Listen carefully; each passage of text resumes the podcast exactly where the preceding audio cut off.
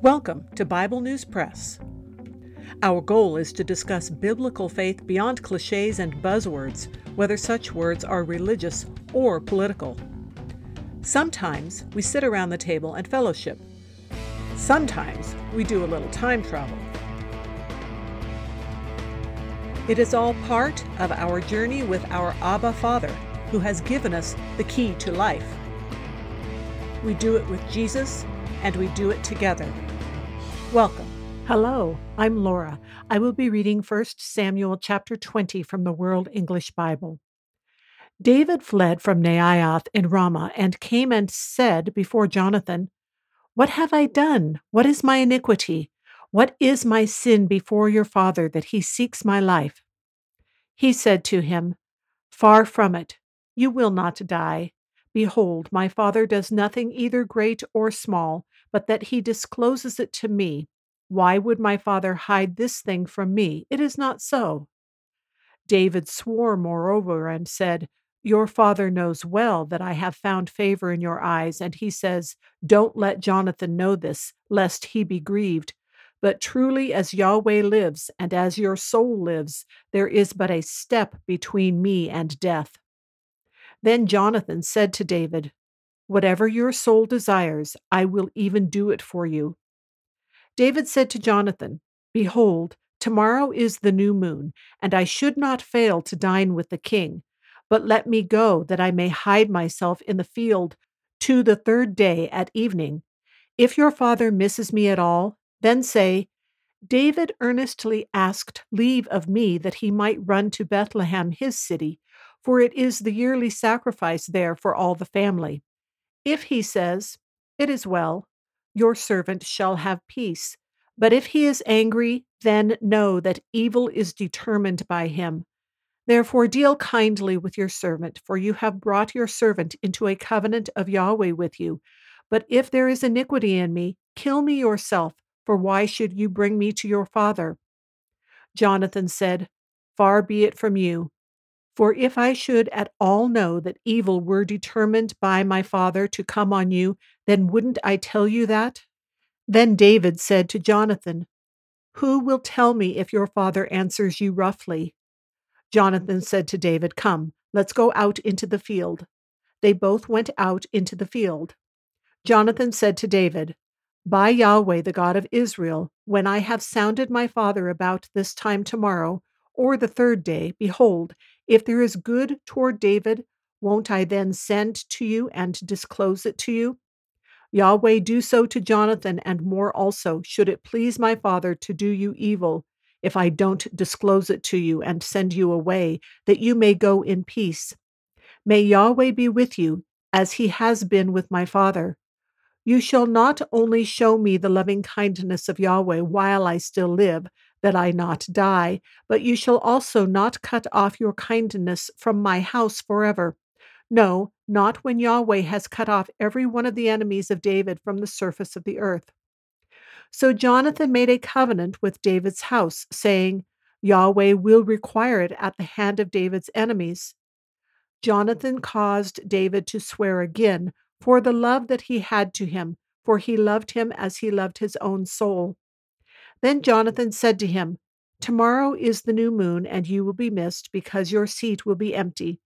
When you have stayed three days, go down quickly and come to the place where you hid yourself when this started, and remain by the stone Ezel. I will shoot three arrows on its side, as though I shot at a mark. Behold, I will send to the boy, saying, 'Go find the arrows.'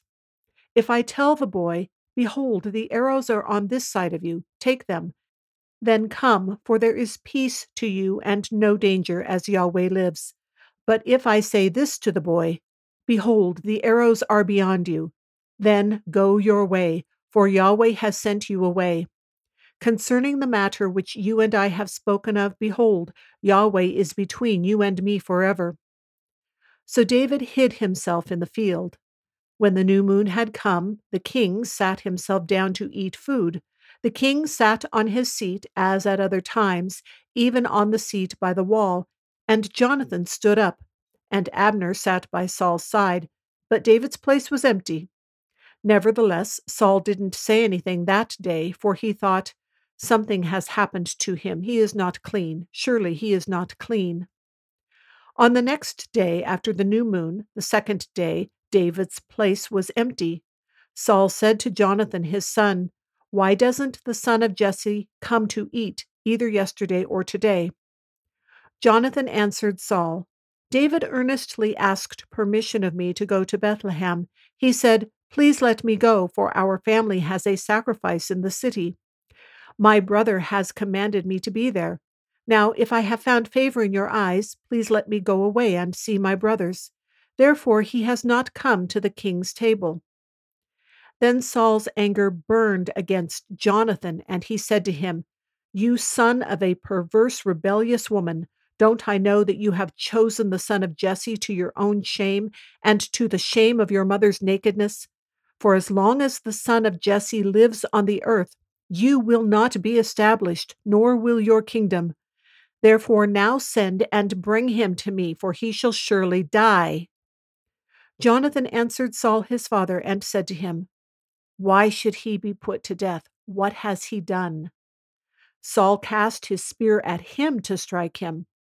By this Jonathan knew that his father was determined to put David to death. So Jonathan arose from the table in fierce anger, and ate no food the second day of the month, for he was grieved for David because his father had treated him shamefully. In the morning, Jonathan went out into the field at the time appointed with David, and a little boy with him. He said to his boy, run, find the arrows which I shoot. As the boy ran, he shot an arrow beyond him. When the boy had come to the place of the arrow which Jonathan had shot, Jonathan cried after the boy and said, isn't the arrow beyond you? Jonathan cried after the boy, go fast, hurry, don't delay. Jonathan's boy gathered up the arrows and came to his master, but the boy didn't know anything. Only Jonathan and David knew the matter. Jonathan gave his weapons to his boy and said to him, go, carry them to the city. As soon as the boy was gone, David arose out of the south and fell on his face to the ground and bowed himself three times. They kissed one another and wept one with another, and David wept the most. Jonathan said to David, go in peace, because we have both sworn in Yahweh's name, saying, Yahweh is between me and you, and between my offspring and your offspring forever. He arose and departed, and Jonathan went into the city. That is the end of chapter twenty. Let's talk first about the new moon that keeps getting mentioned. The new moon was a time of particular sacrifice. Look up Numbers chapter twenty-nine, verse six, and also Psalm chapter eighty-one, verse three. The new moon is also mentioned in Isaiah chapter sixty-six, verse twenty-three, and Ezekiel forty-six. Let me read that for you. In Isaiah it says, and it shall come to pass that from one new moon to another, and from one Sabbath to another, shall all flesh come to worship before me, saith the Lord. That's the King James Version. And in Ezekiel chapter forty-six, verse one, it says, thus saith the Lord God, the gate of the inner court that looketh toward the east shall be shut the six working days, but on the Sabbath it shall be opened, and in the day of the new moon it shall be opened. Then in Colossians chapter two, verse sixteen, we have where Paul tells the Colossians, let no man therefore judge you in meat or in drink or in respect of any holiday or of the new moon or of the Sabbath days. So that's the new moon that was being talked about in First Samuel chapter twenty. It's not just that they were watching the phases of the moon. And that's why Saul says what he does about possibly David is unclean, and that's why he doesn't come. The description unclean is used throughout the Bible to talk about, to describe sin and the curse and wickedness.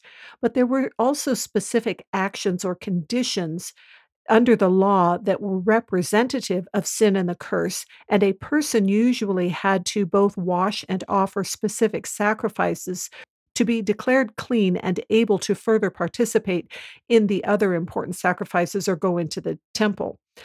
But this wasn't just from the law. This idea of being unclean was a concept before the law, as you will recall in Genesis seven, where Noah is told about what kinds of animals are going to be on the ark with him. Specifically in the law, the idea of being unclean is mentioned quite a lot in Leviticus, Numbers, and Deuteronomy, and you can just do a word search in any printed or online concordance, and you will see that.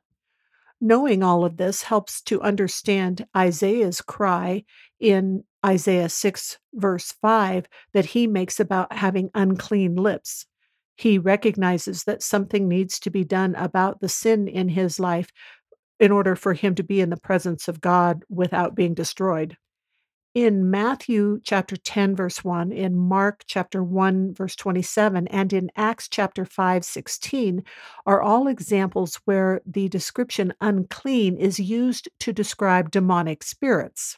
So it's important to understand the difference between the ritualistic representation of sin in unclean things on the earth, such as food or fabric or uh, secretions or mold, anything uh, like that, that we no longer need to be concerned about because Jesus fulfills the law on the cross. But sin and wickedness and demonic things are still unclean. And um, you can look at Ephesians five, five and Revelations sixteen, thirteen. Getting back to the story in the chapter, Jonathan is obviously having a hard time believing his father's treachery, but he knows David's character enough that he says, well, I'm going to go find out for sure if you understand this correctly. And he's going to help David if, if it is a threat. David never actually specifies if he goes to Bethlehem, although the implication in verse nineteen is that he may very well have, and that he came back from that after three days. In verse thirty, it's rather horrifying, the things that Saul says about Jonathan, his own son. He's basically swearing at him and calling him very vile things. And it seems apparent from Jonathan and David's oath that Jonathan did understand the implications of helping David. Then there's that bone-chilling moment when Saul tries to spear Jonathan, his own heir to the kingdom, and the reaction of Jonathan having fierce anger. The whole arrow shooting episode is curious. I wonder if maybe Jonathan did expect David to just leave right away and they wouldn't get to talk anymore, but then he thought he would take a chance for another farewell, and, and David hadn't left, and so they had that time of consoling each other and, and weeping and grieving. And so begins David's years as a fugitive, even though he was Yahweh's anointed king. Saul is a lot like Cain, it seems, and David like Abel, although he doesn't end up the same way. Saul is angry because he's not accepted by God, because he has chosen in his own pride not to follow God. He wants God to accept him in his sin. And while God does provide a marvelous way of forgiveness, people who won't repent and accept God's ways cannot be forgiven. So instead of changing his own ways, Saul tries to kill David and tries to blame somebody else for his hardship, for his state of misery. So Saul represents sin and the curse, and until Saul dies, David's blessing cannot be fulfilled. This seems similar to us living in this present world, waiting for the promise of Christ's return and our bodily, our new bodies.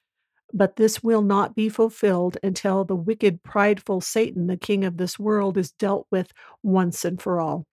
Thanks for listening. See you next time. That is the Bible News Press segment for today, but not the end of our journey.